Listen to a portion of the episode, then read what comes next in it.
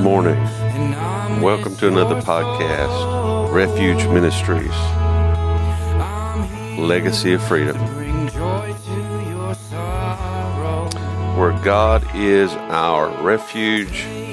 He's always ready to help in times of trouble, so we will not be afraid. When earthquakes come, when the mountains crumble into the sea, let the oceans roar and foam. Let the mountains tremble as the waters surge.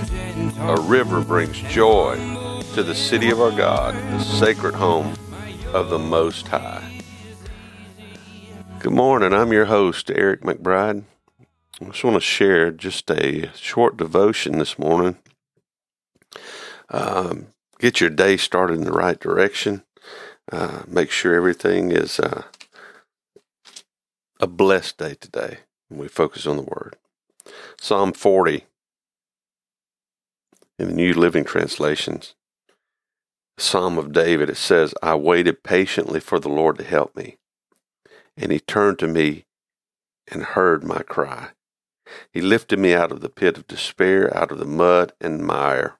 He set my feet on solid ground and steadied me as I walked along. He's given me a new song to sing, a hymn of praise to our God.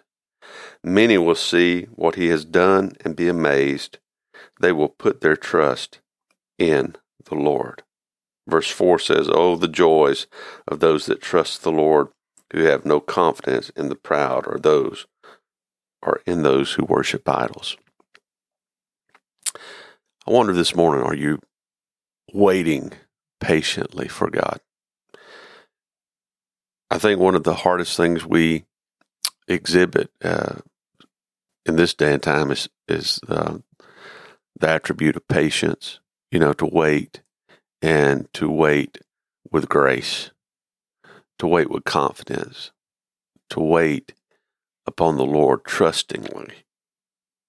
David gives us uh, insight into this psalm, saying that he was in a pit he was in despair. He was in a place that he'd rather not be. And instead of complaining, instead of uh, accusing, instead of losing hope, he focused his attention to the one who was able to help. Stop and think about that today.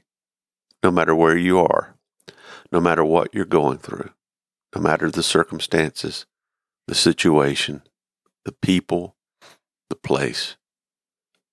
God is able to help. We, when we put our trust in Him, when we call to Him, and we put our confidence in Him, He'll lift us up out of the pit, out of the miry clay.